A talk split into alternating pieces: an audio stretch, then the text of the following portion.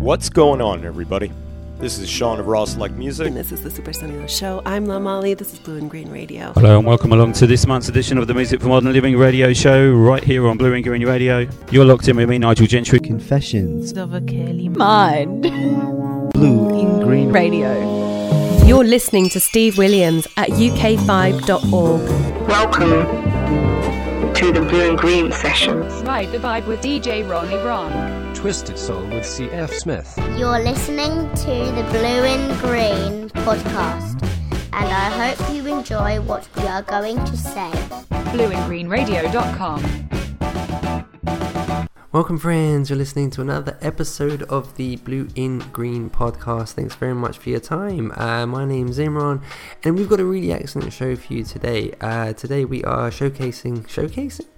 we are celebrating, that's the best word, uh, our uh, affection and adoration for uh, 90s hip hop.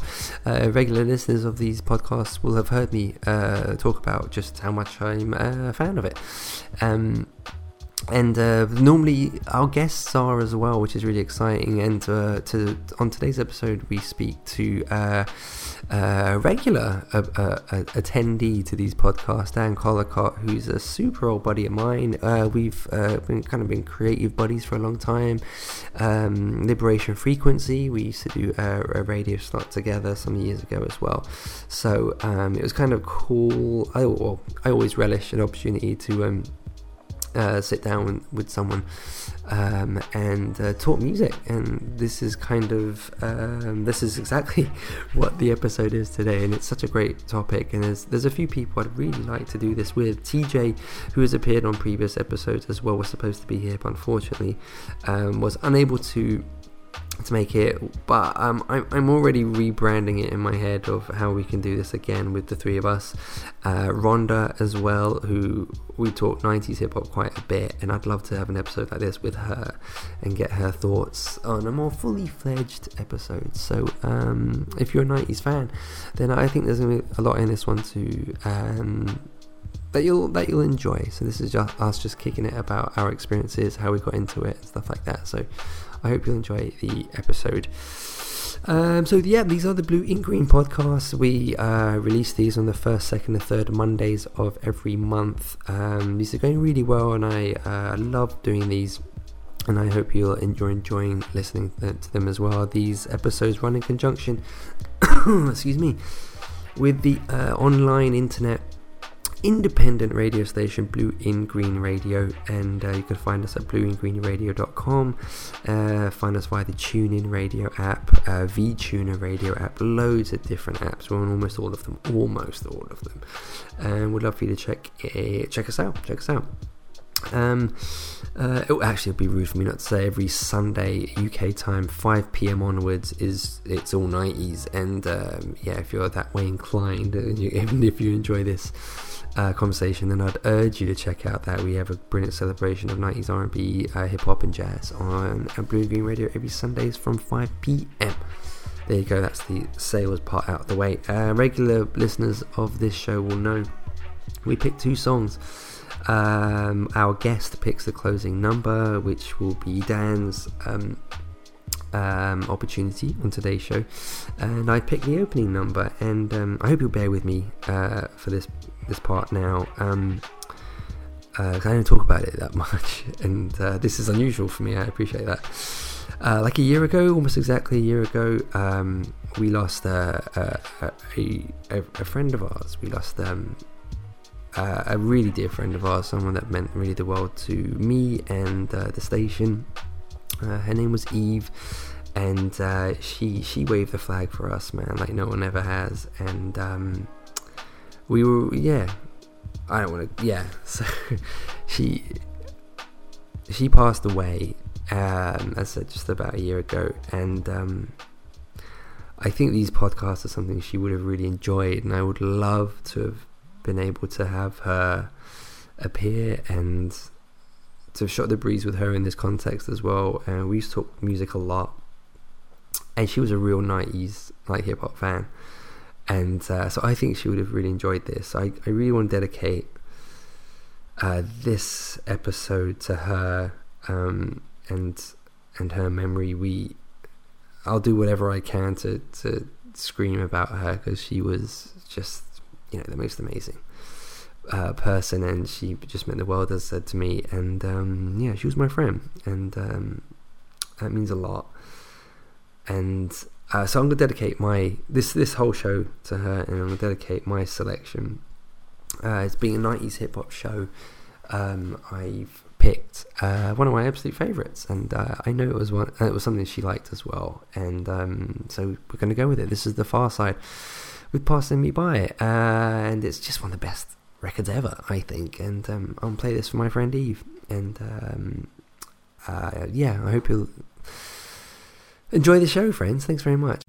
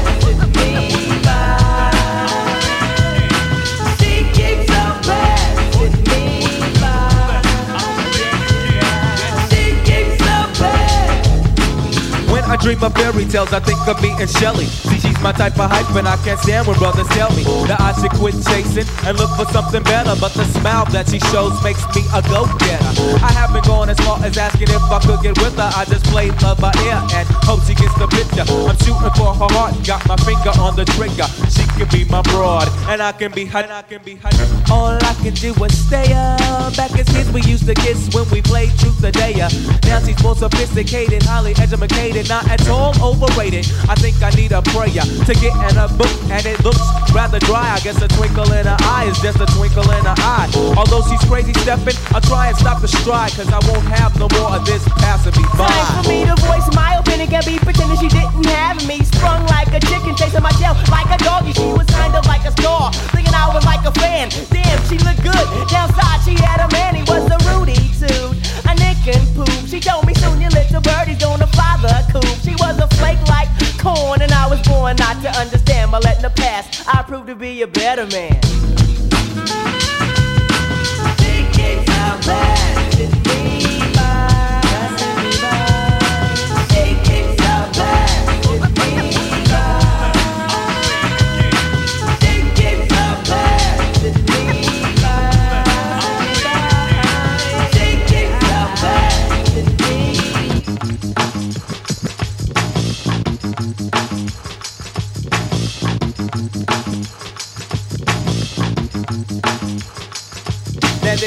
again, the dope is Ethiopian. And now the world around me begins moving in slow motion whenever she happens to walk by. Why does the apple of my eye overlook and disregard my feelings no matter how much I try? Wait, no, I did not really pursue my little princess with persistence. And I was so low key that she was unaware of my existence from a distance. I desired her, secretly admired her, wired her a letter to get her. And it went, My dear, my dear, my dear, you do not know me, but I know you very well. Now let me tell you about the feelings I feel for you when I try or make some sort of attempt. I simp.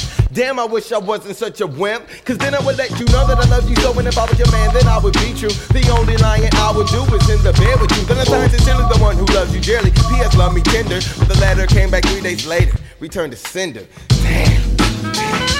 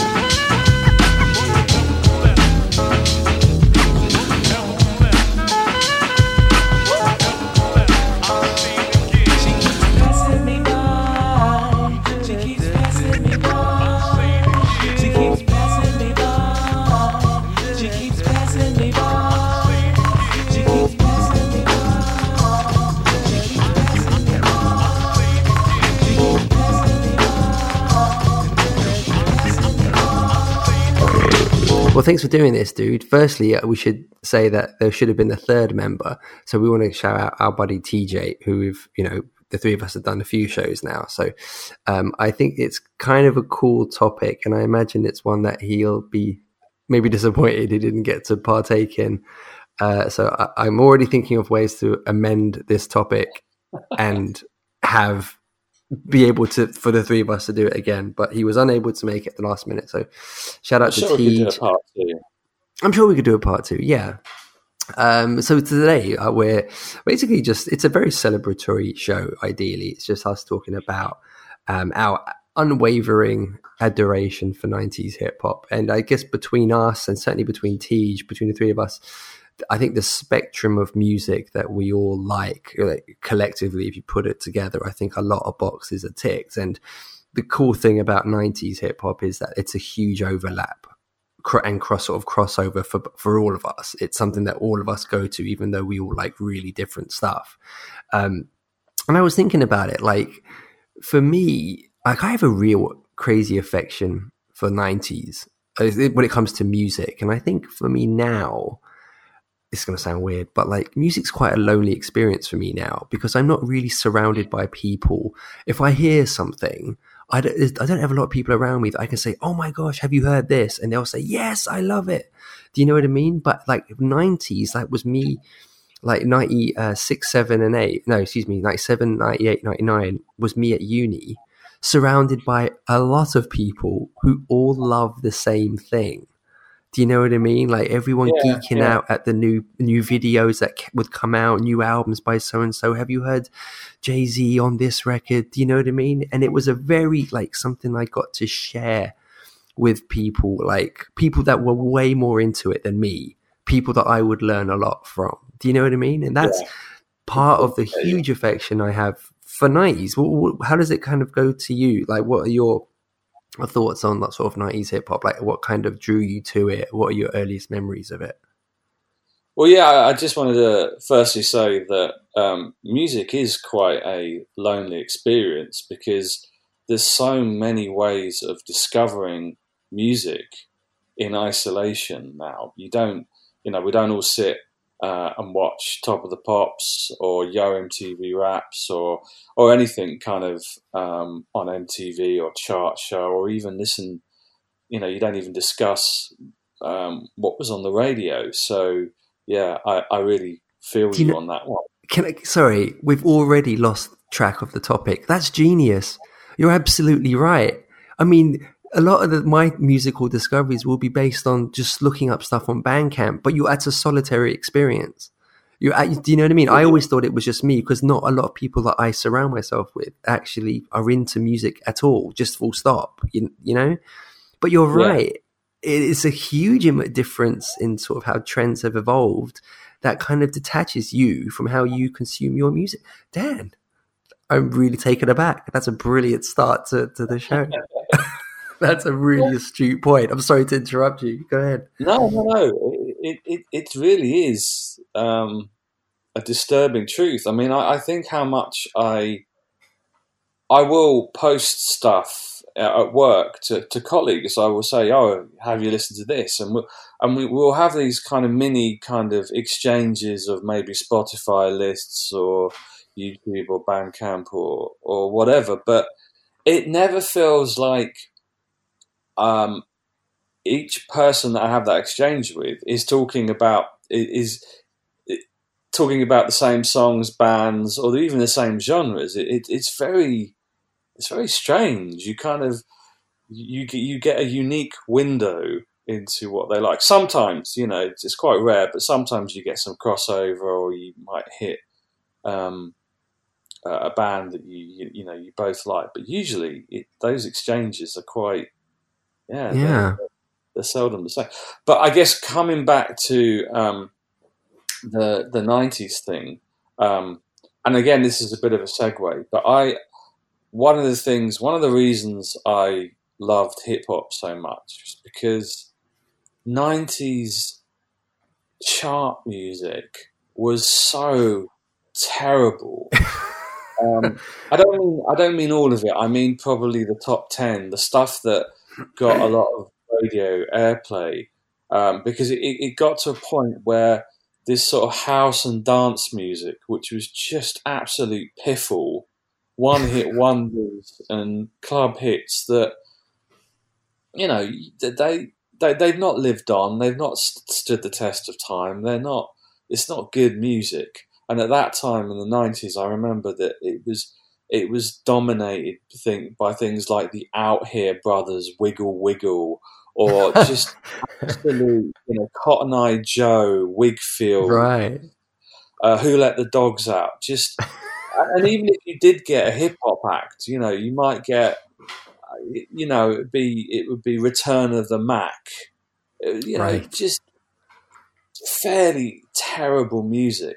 So I think at that time, um, you know, watching watching MTV, and even and even then, you did get a few a few uh, programs on mainstream TV where you would get the odd hip hop tune, but you know, um, getting getting bands like uh, I think probably I'm trying to think of of my route into a lot of hip hop was probably bands like um, Cypress Hill and Funkdoobiest and Naughty by Nature and a lot of and PM Dawn um, and a lot of stuff that was getting getting airplay that you didn't really know a lot about. Um, even even um, you know, because I, I, I, I'd love to sit here and say that, uh, you know, I was sitting there and watching NWA.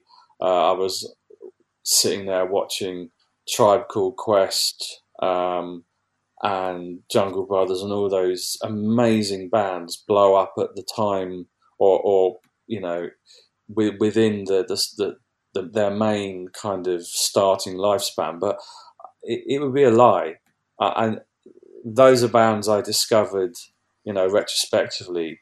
Um, and at first, it, it was just literally making kind of random discoveries um, of the odd tune from the Alkaholiks, um, and a lot more mainstream stuff like Beastie Boys and Run DMC.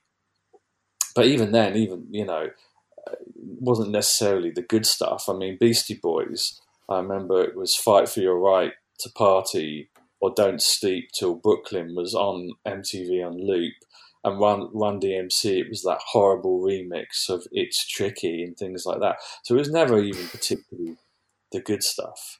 But uh, anyway, I've rambled on. No, no, no. It's perfect. It's perfect. It's. Do you know? It's funny when you mention sort of hip hop names that you initially gravitated towards. They're so different to mine. Do you know? And and you kind of. I don't know. Sometimes you. I don't know. Do I kind of relegate in sort of nineties hip hop to a, a smaller sort of catalog than it actually was? Do you know what I mean? Because I I don't Yeah. know. I I was. I guess my stuff. The stuff I sort of segued into was more mainstream, like uh, Biggie, Puff, uh, Jay Z, Nas, Busta Rhymes. It was really that kind of those circles. You've you've gone already way deep in in sort of as soon as you got in. It, I got into like more stuff like Gang Starr and Guru and Tribe Called Quest, not in the nineties. It was really sort of early noughties when I kind of went back. But at the time when my sort of my interest was was just sort of when I was just sort of getting into it and being exposed to it, it was really those there's significantly more sort of prominent names that I initially was sort of gravitating towards, or just hearing, to be honest, as opposed Yeah. to me picking from all of them. Did you like any of the commercial stuff, like at all, or Well, I, I'm trying to. I was trying to think. I mean, um, I mean, it, it's not. It's not a comfortable admission, but um, old. You know, people like I, I remember in in I think it was around maybe 89, 90, 91. I do remember listening and enjoying things like MC Hammer, Vanilla Ice, uh, Jazzy Jeff and the Fresh Prince, Kid and Play. So there was there was definitely some uh, some very big mainstream hits, and obviously the the the the, the Teenage Mutant Ninja Turtles. hey, that Uh, was my stream partners in crime.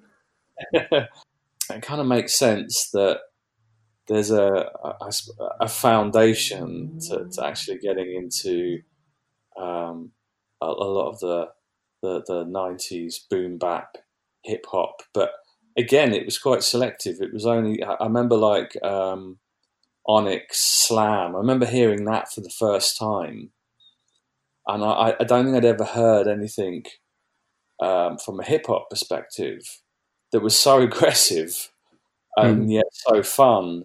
And similar, similar to Naughty by Nature, which wasn't as aggressive, but I think I, I totally like. I'm stuff like Puff Daddy, Biggie Smalls, um, Tupac. I mean, I only really, I think probably the first song of Tupac's I really took any notice of was California Love. I mean, that's Mm. that's way along the line. So, you know, I, I envy you if you were able to kind of discover that because, you know, I I was way on the on the on the fringes of, of some of the best stuff. Uh, and I can't even think. I know NWA um, had Express Yourself. That was it. I don't think. Right. I don't think um, Fuck the Police had much airtime. Um, like as you're kind of consuming this are you, how are you kind of interpreting it? Are you thinking this is a fad and this you know this isn't something that's going to go on to dominate music in like 30 years time the way it currently still is you know? But like what was your kind of perception of what you were hearing? Were you just sort of thinking that oh this is the future or you, you kind of like this this is you know this will die out at some point? Or was that probably not even a thought you had? It's probably not something i thought i had at all but uh, well, let me rephrase that. Uh, Yeah, yeah. But are you kind of surprised by how it's how it's continued? Because I guess we are listening to it in an era where it, comparatively it was a very young genre. yeah, You know, it was really what eighties it started, sort of early eighties when it's kind of started. So we're listening to it in in the nineties, and in many ways, they're still figuring it out. You know, there were still so many milestones that were happening as we would as we're hearing it. You know, in terms of collaborations. I mean, I remember some really key things that would happen, and then everyone would just gasp, but like, "Oh my gosh, what just happened?" You know, like like Puffy remixing uh, Sting, you know, and they Yeah. they did a version of Roxanne, and it was just kind of where everyone was used to hip hop existing in this bubble. You know, and then it would be like things like that where it would cross over, or another Puffy one actually. Well, actually, I've got another two Puffy ones. But when he did the Jimmy Page track, uh, Yeah. the the come with me, which was a riff of I don't I actually don't I'm not too I'm down on my rock stuff, but I know it's a it's a very huge Kashmir. riff, right? There you go. Yeah, that rings a bell. But um, but like when he did that, people initially were like, "What the heck is this?"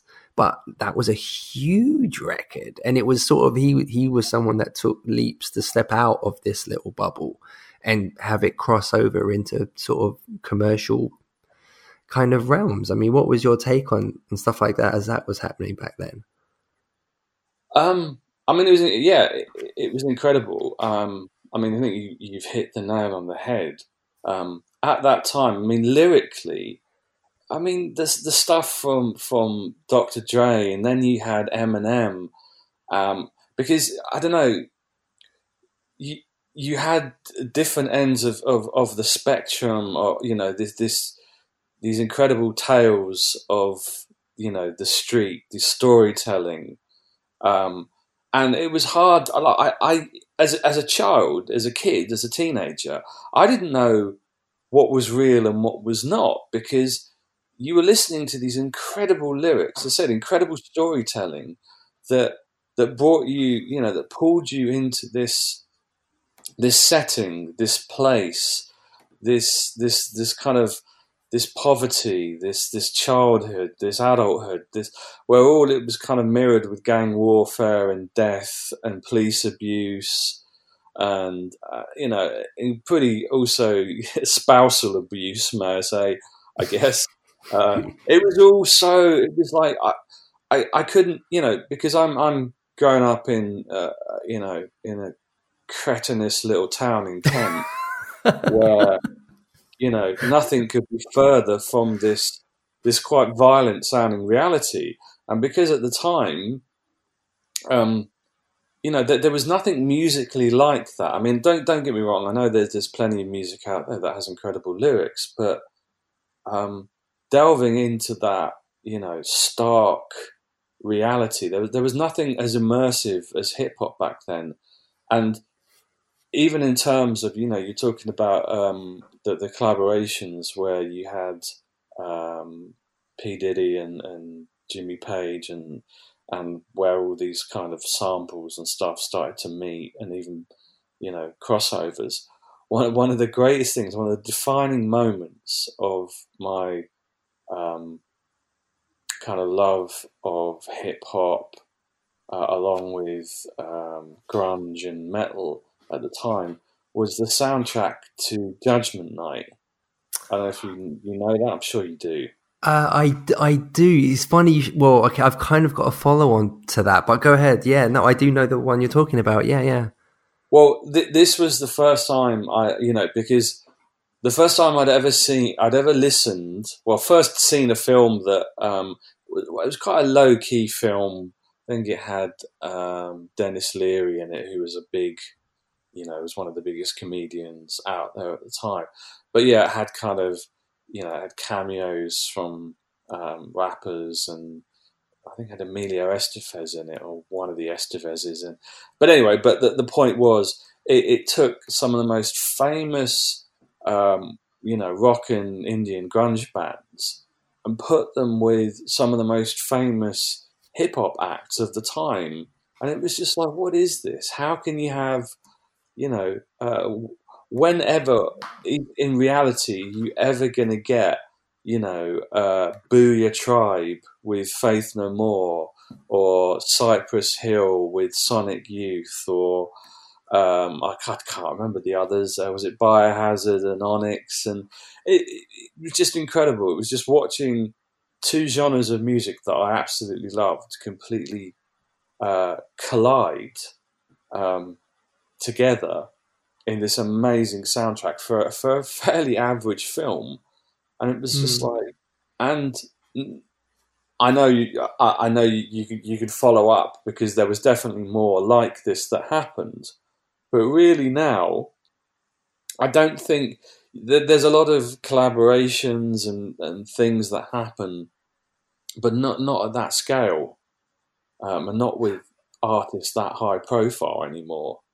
It's, it's, it's really funny you should mention the Judgment Night soundtrack because the, I had a soundtrack. It's not a '90s one. It's a I just looked it up. It's 2002, but I and and I'm just sort of kicking myself now because I had wanted it when I saw it that it had been released. And I was like, I've really got to get this, but I never did. I'm going to have to rectify that. But did you ever hear the soundtrack to Blade Two? Oh yes, yes. Because that was what was on my head, and I remember looking at the back of that. Now, they, this had and this is exactly the point of this kind of you makes you step back and you're kind of like, oh my gosh, because you're seeing it's it pairs. It's really more techno uh, in terms of its approach, but you've got like Redman and Gorillaz, Mos Def and Massive Attack. Ice Cube and yeah. Paul Oakenfold, Cypress Hill and Roni Size. And this was kind of like, this was insane. I, I never, it was on my list of things to buy for just ages. And I never actually, I'm going to have to do it. Actually, I'm going to have to get like now. But it was, and it, that was one of those things where you're, that's a, I think just like Judgment Night, as you excellently pointed out, which I think predates the Blade one, if I'm correct. Um, but those were like really colossal kind of moments. You know, you're, you're, as we said, like we're, a, a fan of a genre that lives inside a bubble basically. And it's it is getting bigger and you're watching it getting bigger. You're watching it getting number one records in the states. And then when it when these guys start to get hits in the uk you're like what the hell's going on? This is really huge. And then you get crossover projects like that. I mean judgment night my gosh you're right it's 93 um, so yeah. that's way bigger. Like my one was 2002 so you're absolutely right. Look how young uh, you know, it was, I mean, sort of the, like the genre to have a project like that. You're absolutely right. That's a, that's a great pick. But it, yeah, there were just these moments of where you sort of step back and you're like, oh my gosh, this is huge. But I have to say, I, I can't go any further without saying the most influential 90s hip hop band for me um, that, that really kind of, I think, changed so much and started so much. And I would love, I would love to say this was Tribe Called Quest, who are. I thought you were gonna, yeah, yeah. I, I think I, I, properly discovered those their back catalogue and everything uh, early, maybe early nineties, very late nineties. Mm. Whereas Wu Tang Clan, yeah, I think so much of my CD appropriation and money went on buying everything they released. Yeah. Um, after their debut, and yeah, I was an absolute avid follower because that that was the first thing. I think it was it. It it kind of followed. It had the same sort of um, storytelling as Nas and Western East Side, but because it was it was Staten. Is they're Staten Island, aren't they? Yes. Yeah. It had this. It had this different angle um, uh, on the on the kind of storytelling and the, the, the production. I've never heard anything.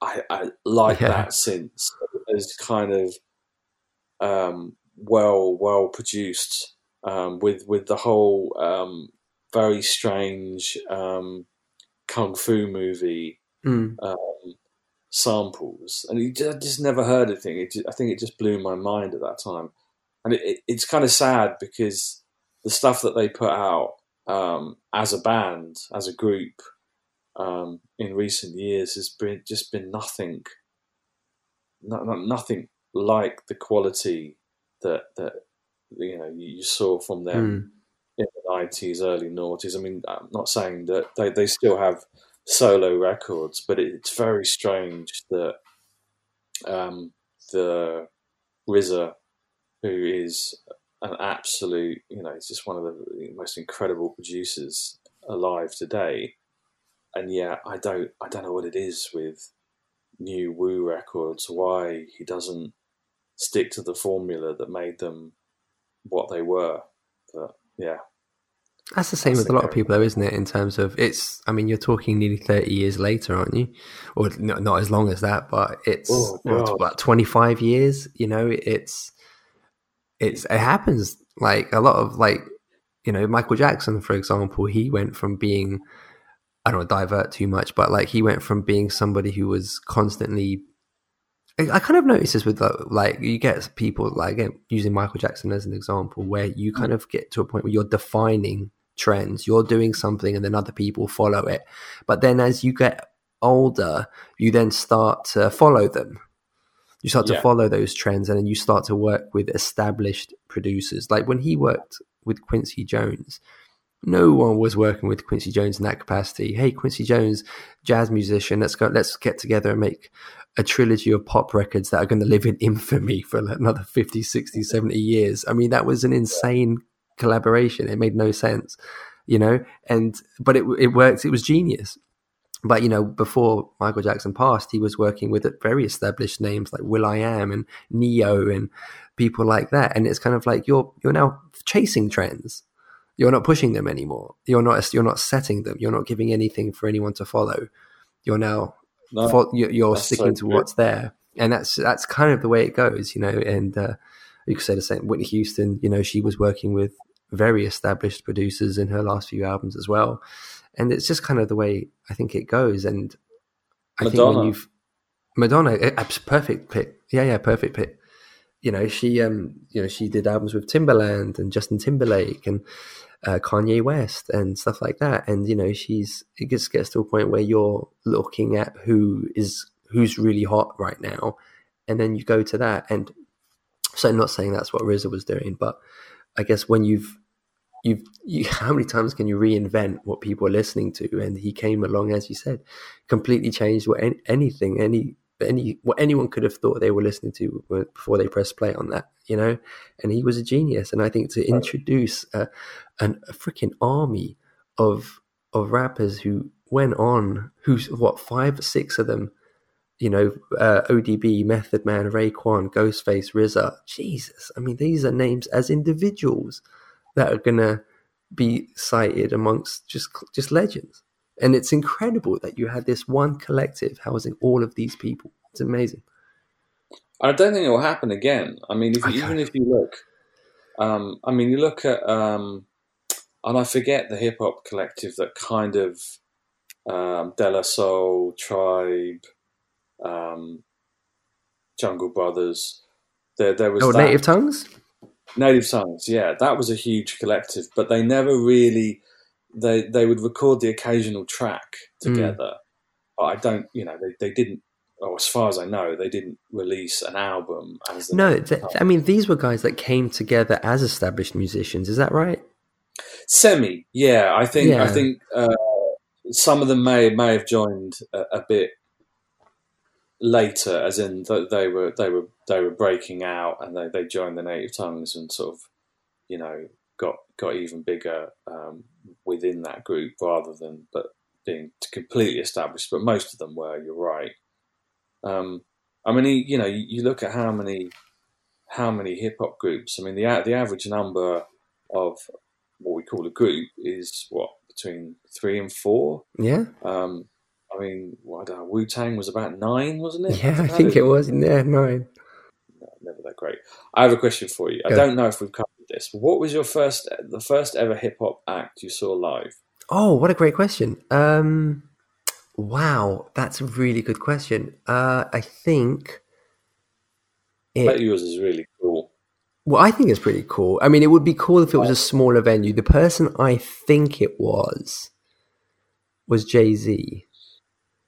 But if if if I could say it was, but it wasn't really. He was already really big at this point. So this was after Blueprint Two, and it was in like Wembley or something. So it's not as cool as it sounds. Like if it was like you know in Brixton after a Reasonable Doubt, like his first album, then yeah, that's that's brilliant. Then um, you know, I'd wear that as a badge of honor. But this was like Wembley.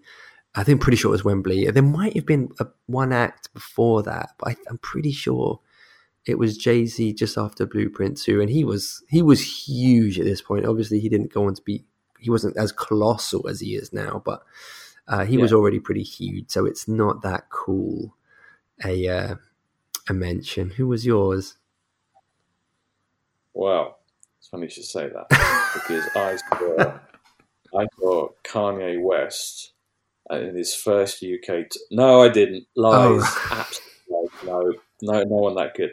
No, no the first hip hop band. I don't even know if you call them a band. I mean, it is pretty much one bloke.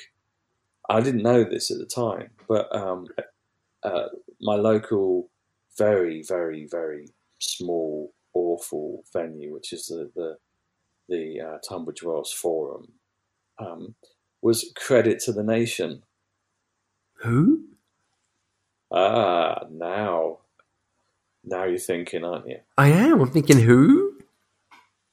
So this guy, um, he was very famous for um, using, you know, uh, Nirvana smells like Teen Spirit. Yeah. He used the riff from that for a song called uh, "Call It What You Want." So that got him a lot of attention because it was just a genius use Mm. of um, that riff at a time where obviously Nirvana were, were still big. And he followed it up one with another track called Teenage Sensation, which I'm disappointed in, man, that you've not heard I that. don't know. I know it's not ringing any bells at all. Well, you're going to have fun after this podcast tracking those two songs. Oh no, yeah, he he was he was a UK rapper, and it, it was. Oh, it's a UK rapper just- as well. Wow. Yeah, I know, I know. At least I get a little bit of kudos for seeing Yeah. a UK rapper who had a couple of hits. I don't, I don't think he got past one album. Oh. I'm not sure, maybe, maybe two. Um, but it was really funny because your your expectations of seeing a hip hop band uh, for the first time, you know, you've got all these, you know, all these thoughts in your head about what that's going to be and how it, what it's going to look like. And of course, the guy was probably about five foot two for a start. So that that was a bit strange. Um, and the fact, that, you know, I just for some reason you thought he'd have an entourage or he would have a couple of other uh, people on stage, but I, I, I think maybe two others that that formed the band, but it was just him. And it was it was a brilliant performance. Don't get me wrong; it was incredible. I, I loved it to bits, and I still look fondly on that. But yeah, no, that was, and, and then that was my first hip hop experience, and then I think I went from that to um, the very. Uh, I think they used to call it the London Festival. Um, I think that was the first time I saw a load of hip hop acts at once because I was probably commuting from Kent at that time, and that had um, George Clinton, Wow. Public Enemy, Jurassic Five, um, and a load of I think was it uh, digging in the crates? Is that Yeah, yeah, DITC, yeah. I think so. It had a lot of uh, a lot of uh, English bands and a lot of um, American bands.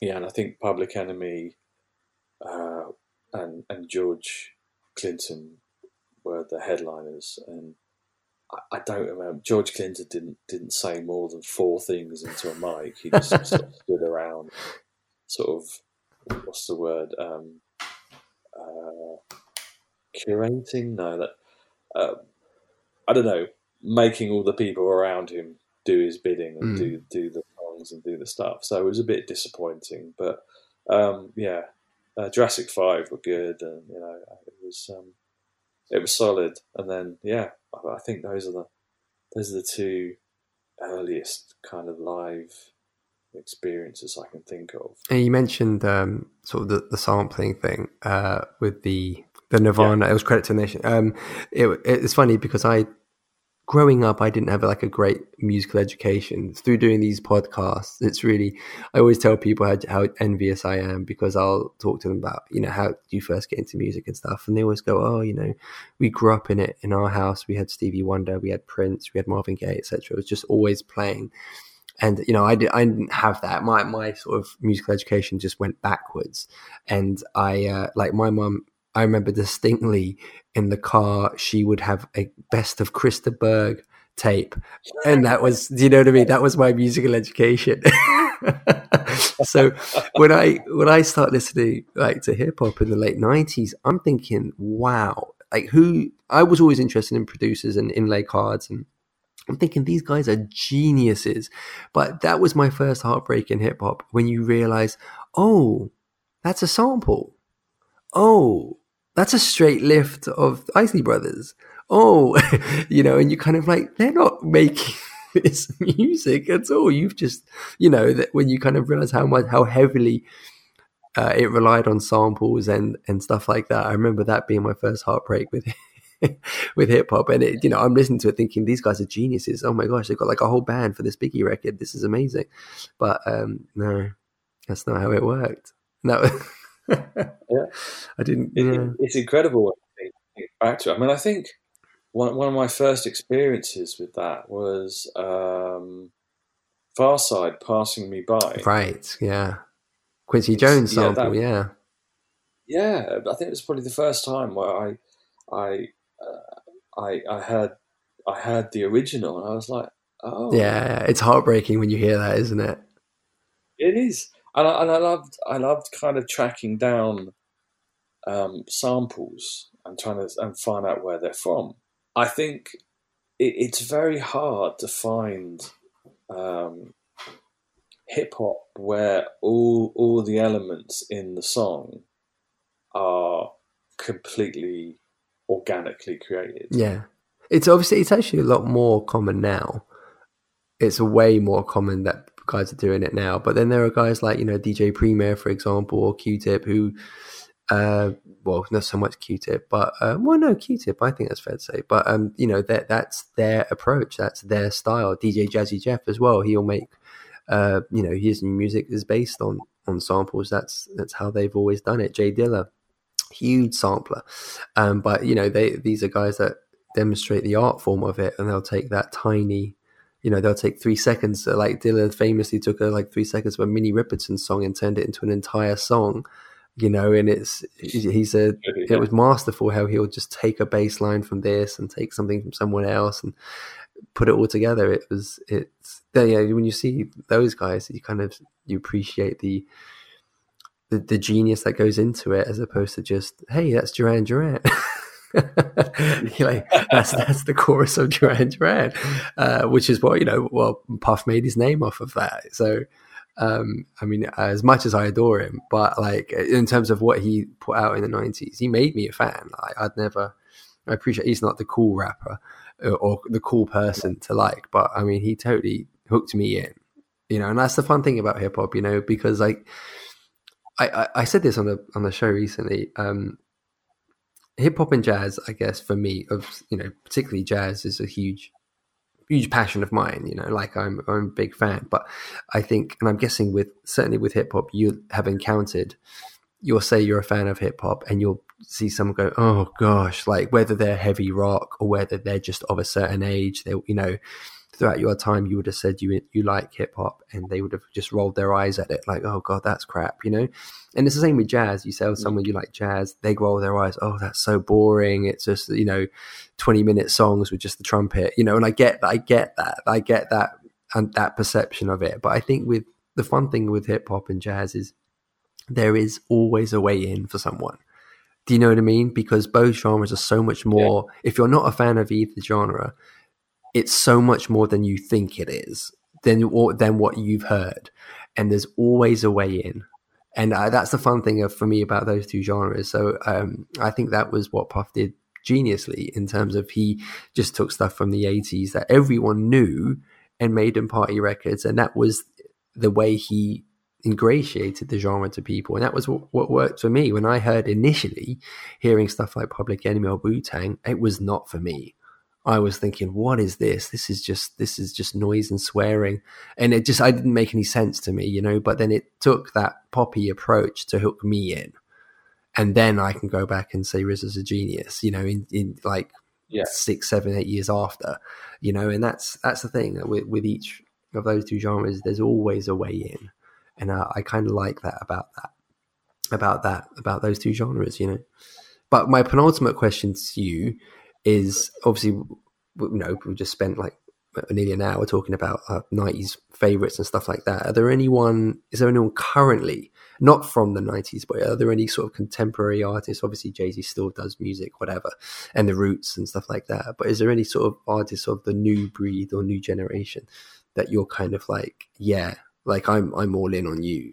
Is there anyone that you're particularly fan of now? Um, so I would say it's hard to say that I'm all in because I don't think I don't think my the, the levels of you know immersion and discovery are what they were, mm.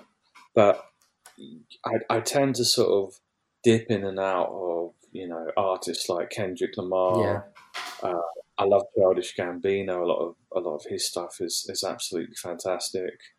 Um, I've obviously mentioned Zar, uh, Czarface, um, Vince Staples.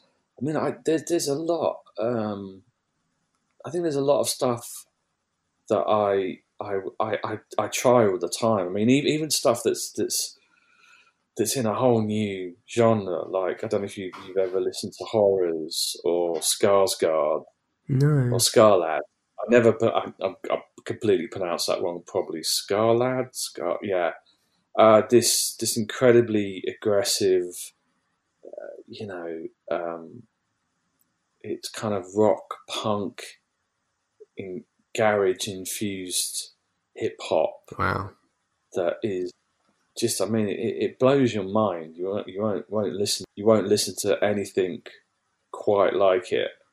Um, but yeah, and, and, and, and artists like Dalek, which is uh, kind of rapping over these weird electronic industrial landscapes. Wow. And, and really strange droning loops. Um, but yeah, I, I, admit there's a there's a lot of stuff out there that I, I, I think is is fantastic, um, and, and, a lot of artists that are still, you know, producing the goods. The only thing I would say, and, and I know I've probably said this many times before, is like I can't get behind auto tune. I don't understand it. I don't get it. Um, if you're going to have someone, it, it, if you can sing, sing. If you if you can't sing, get somebody on your record that can, because there's so much talent out there mm. that will make your product so much better. But doing it yourself and layering it and doing it. I don't mind. I think you know th- there are examples of it done well. I mean, you- you've seen. I don't know if he's if it's ironic, but you know, you've seen Childish Gambino uses it sometimes, Right. but it doesn't. I don't mind it when it doesn't dominate the mm. song.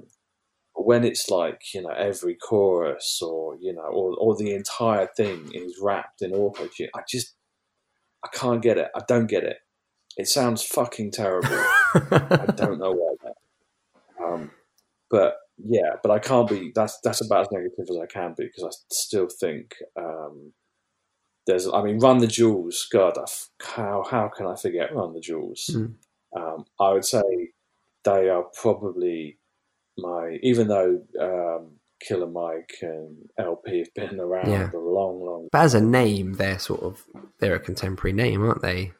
Exactly. I mean that that's still fairly recent-ish. So yeah, and obviously I think you know uh, Childish Gambino and uh, Kendrick, um, yeah, Donald Glover. They're they're probably I would say the some of the biggest names that have uh, really blown up and thoroughly deserved.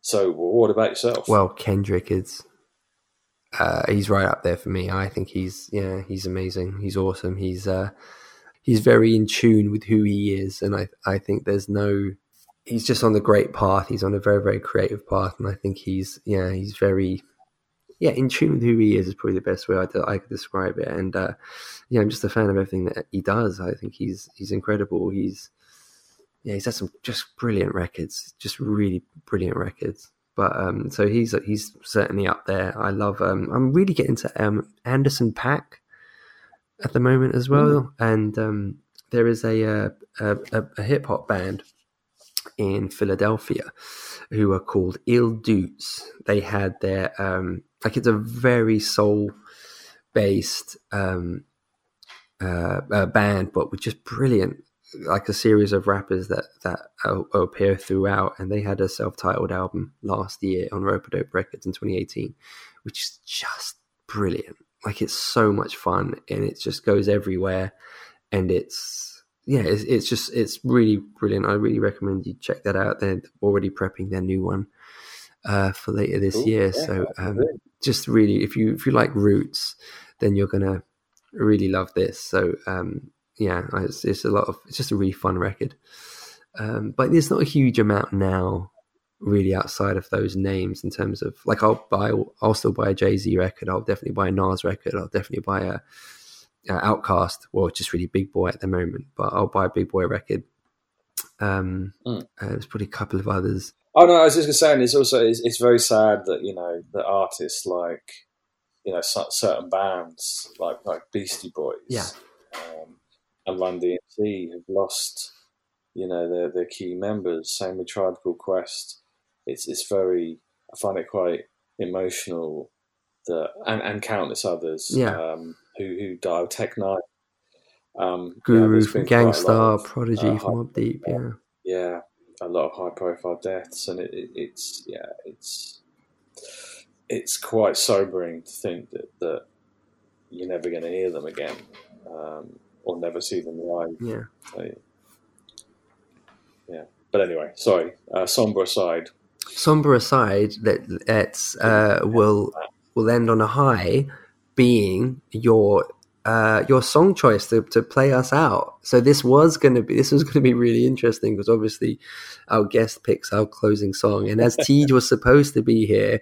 We were going back and forth. I'm thinking, what are we going to do? Because both of you really wanted to pick songs and we were going to end with two songs. And I'm relieved that we're sticking with the tradition of one song, as T wasn't able to be here today. So thankfully, we will be maintaining the tradition of one closing song. And Dan, but what is it, and why? well, I kind of feel like, seeing as I uh, gave a great section of um, adulation towards Wu Tang, has to be a Wu song. Um, and I was going to do um, Protect Your Neck, but I think I'm going to go with Cream. Nice, nice. Yeah, I changed my mind because I felt like that's the already quite a lot about protect your neck. Let's end with cream. Thanks so much for your time, dude. It's been a great time. I really enjoyed it. A pleasure. I'm looking forward to all the money you're going to pay me. Dollar dollar bill, y'all.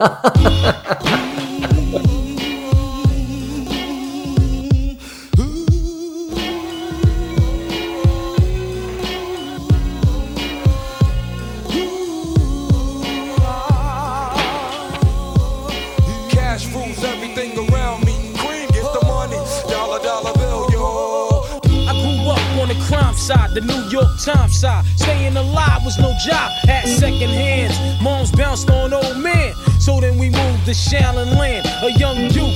You're rocking the gold tooth, low goose. Only way I began to G York was drug loot. And let's start it like this, son. Rolling with this one and that one, pulling out gats for fun. But it was just a dream for the teen who was a fiend. Started smoking wools at 16 and running up in gates and doing hits for high stakes. Making my way on fire skates. No question, I was speed for cracks and weed. The combination made my eyes bleed. No question, I would flow off and try to get the dough off. Sticking up right boys on board board. My life got no better. Same damn low sweater. Times is rough and tough like leather. Figured out I went the wrong route. So I got with a sick tight click and went all out. Catching keys from cross seas, rolling in MPVs every week. We made 40 G. Yo, brothers, respect mine. I ain't gonna tech now. Bow, move from the gate now. Cash rules everything around me. Cream get the money. Dollar dollar bill, yo. Cash rules everything around me. Cream get the money. Dollar dollar bill, yo. It's been 22 long, hard years. I'm still struggling. Survival got me bugging, but I'm alive on arrival. I beat back the shape of the streets to stay awake to the ways of the world. Deep. A man with a dream, with plans to make cream was fail. I went to jail at the age of 15, a young buck selling drugs and such, who never had much, trying to get a clutch on what I could not touch. The court played me short, now I face incarceration. Pacing, no one upstates my destination. Handcuffed in back of a bus, 40 of us. Life as a shorty shouldn't be so rough. But as the world turned, I learned life was hell. Living in the world no different from a cell. Every day I skate from Jake's giving chase, selling bass, smoking bones in the staircase.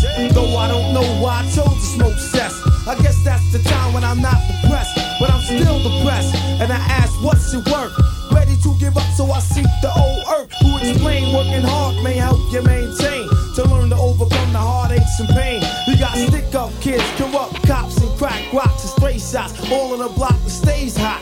Leave it up to me while I be living proof. To kick the truth to the young black youth.